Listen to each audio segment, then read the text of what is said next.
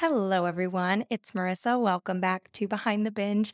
It's time for another solo episode. And today I want to talk about if intuitive eating is just another weight loss diet. Now, if you've been listening to the podcast for a while, you know where this podcast is going. Obviously, it is not. So the short answer is no, it is not another diet, nor is it for the intention of pursuing weight loss. However, I want to elaborate on this a little bit more because it is something I frequently get asked about, and there can be some confusion online where you may see some professionals or creators try to skew intuitive eating into the lens of just another diet. After today's episode, you will walk away with an understanding of what intuitive eating is and where it came from, what intuitive eating is not, and what if you want weight loss and intuitive eating? What do you do? And we're going to talk through what I would do with a potential client who came to me with that concern.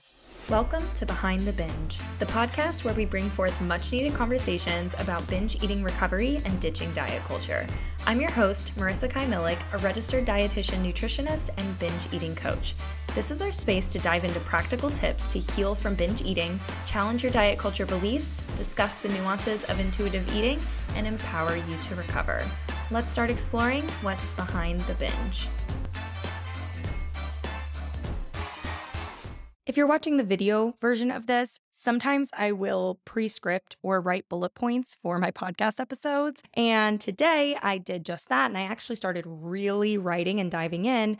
But the platform that I use to write my quote unquote script, it was a little hard to copy and paste each of the different snippets of my outline onto my teleprompter program that I have in order to just read it directly off the camera. So you'll see me looking at my laptop a lot more today, but Anyways, it's fine. You'll get the gist of the information I'm here to share. Trying to do more of this podcasting on video thing because genuinely, I watch in air quotes slash listen to a lot of podcasts on YouTube. I listen slash watch the Pretty Basic podcast a lot when I'm cleaning. So I thought, why shouldn't I be here? Why shouldn't I share this video format of my podcast as well? I did it for a little bit. Now I want to try to do it a little more consistently. Okay, I've seen intuitive eating used in online circles as another weight loss diet, but intuitive eating is actually a practice of eating that has nothing to do with your weight. It's so shocking to some to hear that when it seems like any emphasis on healthy eating practices are generally regarded for their ability to help someone lose weight. So, why would anyone follow something that doesn't promote that? Let's start there. Where did intuitive eating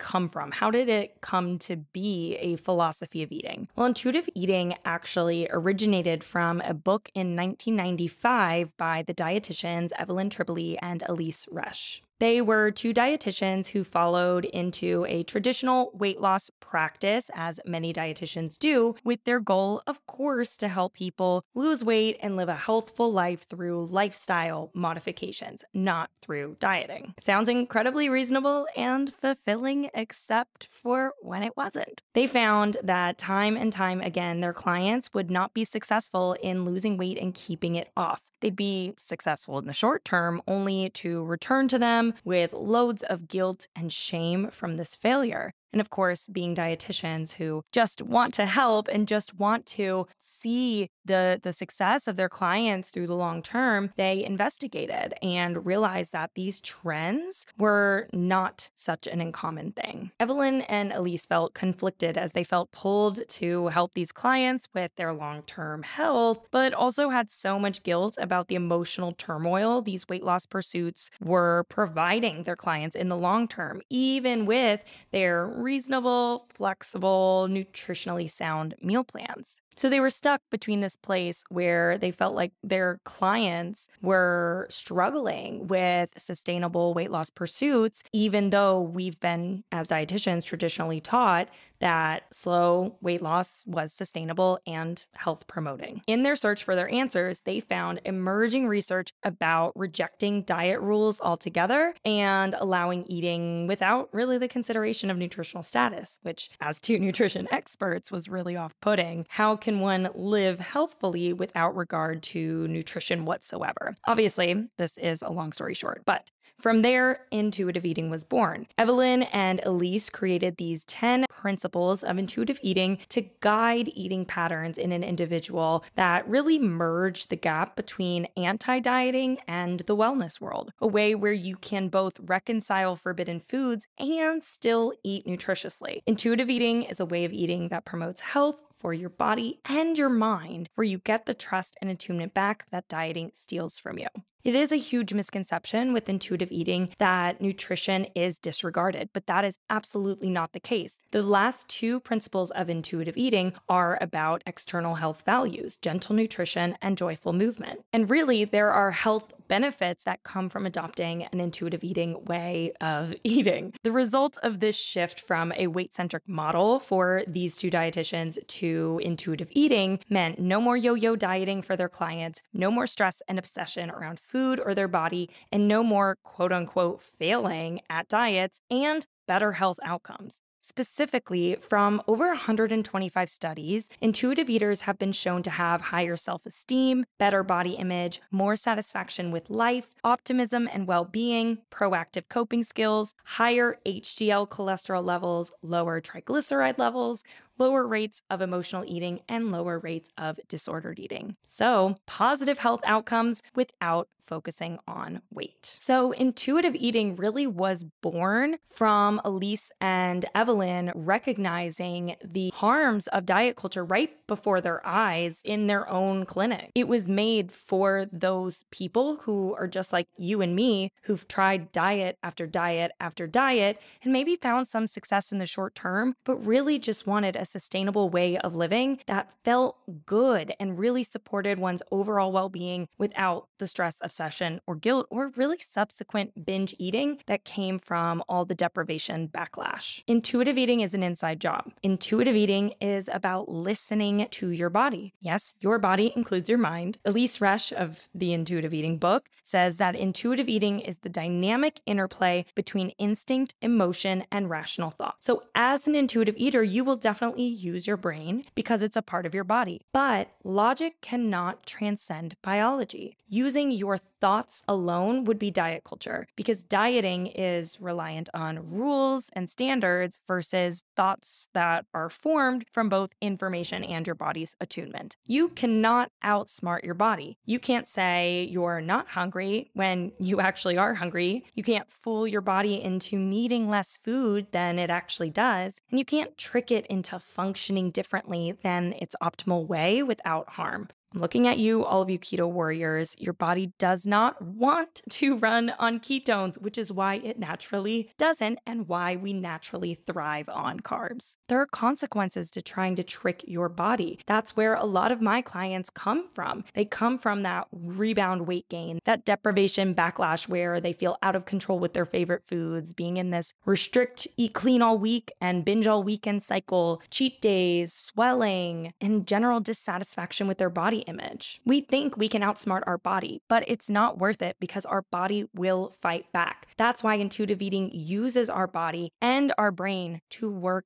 together. It's like making informed decisions based on what you know about general nutrition practices and what your body is telling you. Hypothetically, you could tell me all day long that an apple is good for me, an apple a day keeps the doctor away, or whatever that saying is. But what if every time I eat an apple, I feel miserable? What if every time I eat an apple, I end up on the toilet for hours afterwards? But I keep eating them because wellness culture is telling me that I should and that it's healthy, etc., etc. There are so many harms to relying solely on logic or solely on these external diet standards. But the harms of keto or other diets is another episode for another day. And I actually already have episodes on both 75 Hard and Noom. I have a two part series on Noom. So go check those out. I will link them in the show notes below. Intuitive eating is about attunement to inner cues, whereas on the flip side, weight loss pursuits are about solely external cues. This is why the two cannot coexist. Because when you're pursuing weight loss, you're inherently relying on something outside of your body to tell you what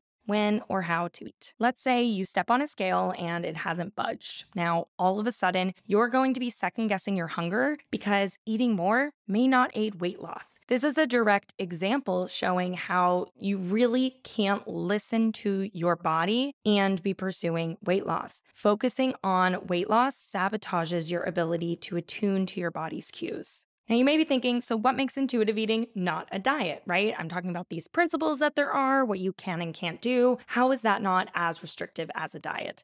Well, Intuitive eating is not for weight loss, nor is it one size fits all. You actually can't fail at intuitive eating because intuitive eating is about you. Intuitive eating includes 10 principles to guide a healthful relationship with food. But ultimately, you are in the driver's seat. You get to be the one to attune to those cues and listen to them. And our cues, our bodies are going to be entirely different, which is what makes this unique to you and not based off of what somebody else or some other program thinks you should be doing. Because truthfully, we could all eat the exact same things, exercise the exact same amounts, and have the same general levels of stress and still all look entirely different with very different health outcomes. That's why intuitive eating aims to reject the pressures of what we should be doing from the world around us and go inward instead. What works best for my life and my lifestyle to feel my best will definitely not work for everyone, nor would I ever try to pretend like it would. It really is quite freeing to reject weight loss as your sole indicator of health. It allows you to focus on what is in your control, which are behaviors. Weight is not a behavior. It allows you to learn about your body and your body's needs. I had a past client who actually finally got a certain medical diagnosis after learning intuitive eating because she was able to stop blaming all of her ailments and pain on her body. And she realized that the pain she was experiencing internally wasn't her fault. She was able to get the right diagnosis instead of her body being a scapegoat and thus get the relief with the proper treatment. Focusing on weight for so long actually got in the way of her getting the relief that she needed. Intuitive eating brought her back into her own body so that she could determine what was off and what was not serving her. Now, what if someone comes to work with me and they say they want both weight loss and intuitive eating? First of all, I tell them that it makes sense. We've been conditioned and socialized to desire thinness, and it's really nobody's fault. But then I'd get real. I'm really good at that with my clients. Just ask any of them. I like to ask the hard hitting questions. You might lose weight with intuitive eating, but you might not. You might gain weight, and you cannot have both intuitive eating and pursue weight loss because they are mutually exclusive pursuits. Intentional weight loss is the opposite of intuitive eating. And I say the same thing to any of my clients struggling with binge eating. You cannot have full binge freedom since binge freedom requires opening up permission to eat more and really listening to your body. Those two things completely contradict each other. So then I'd explore why. What would weight loss give them that they can't have right now? If it's health related, we talk about behavior. You can make health promoting behavior changes as an intuitive eater. Remember, weight is not a behavior. So let's say it's to lower your cholesterol, right? If that's a concern of yours, we might focus on creating joyful movement routines to add more movement to your life that is promoting a lower cholesterol level. Might mean focusing on better attuning to hunger fullness signals or stress management, maybe adding more fiber to the diet, etc. None of which restricts someone from listening to their body. Those behaviors have added benefits in lieu of weight loss. Focusing on behaviors over weight is more sustainable. Research shows that two thirds of dieters gain the weight back that they lost plus more. And gaining back weight after weight loss is really unmotivating and can stop health promoting behaviors altogether. I've been there myself, and once I see my weight start creeping back up, I'm like, what is all of this for? And I stop trying. And that's usually when the out of control hits or the binge eating spirals happen.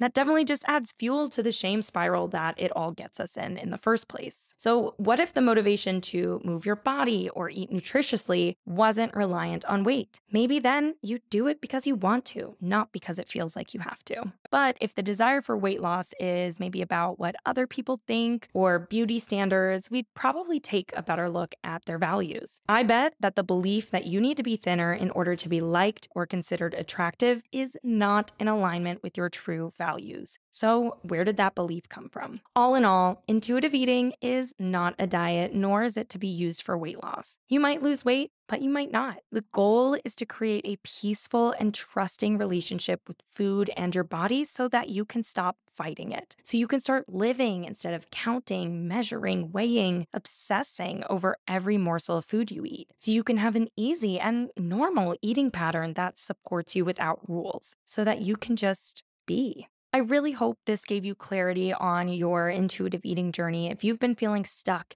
in the pull between food freedom and weight loss, maybe you've come to some realizations that really aren't easy to sit with because you still want both things. And I get it. I really do. So sit in that suck, journal about your why. What is it that you really want on the other side of this war with food in your body? And I promise you, you are not alone. If you like this episode, do not forget to leave me a review. It really helps out the podcast. It helps it to reach other people and it also helps me to know what it is that you're enjoying. If you are ready to start your journey to binge freedom so you can break out of the restrict binge cycle for good and become a confident, intuitive eater, then check out the link in my show notes so that you can get on the waitlist for Behind the Binge Academy. We are nearing the fall launch of the Behind the Binge Academy, and this is going to be the last cohort of 2022. Let's end the year better than it started together. Any and all links will be in the show notes below, but for more information about all the different ways that we might be able to work together, including how to get on the waitlist for the Academy, head over to my website, behindthebinge.com.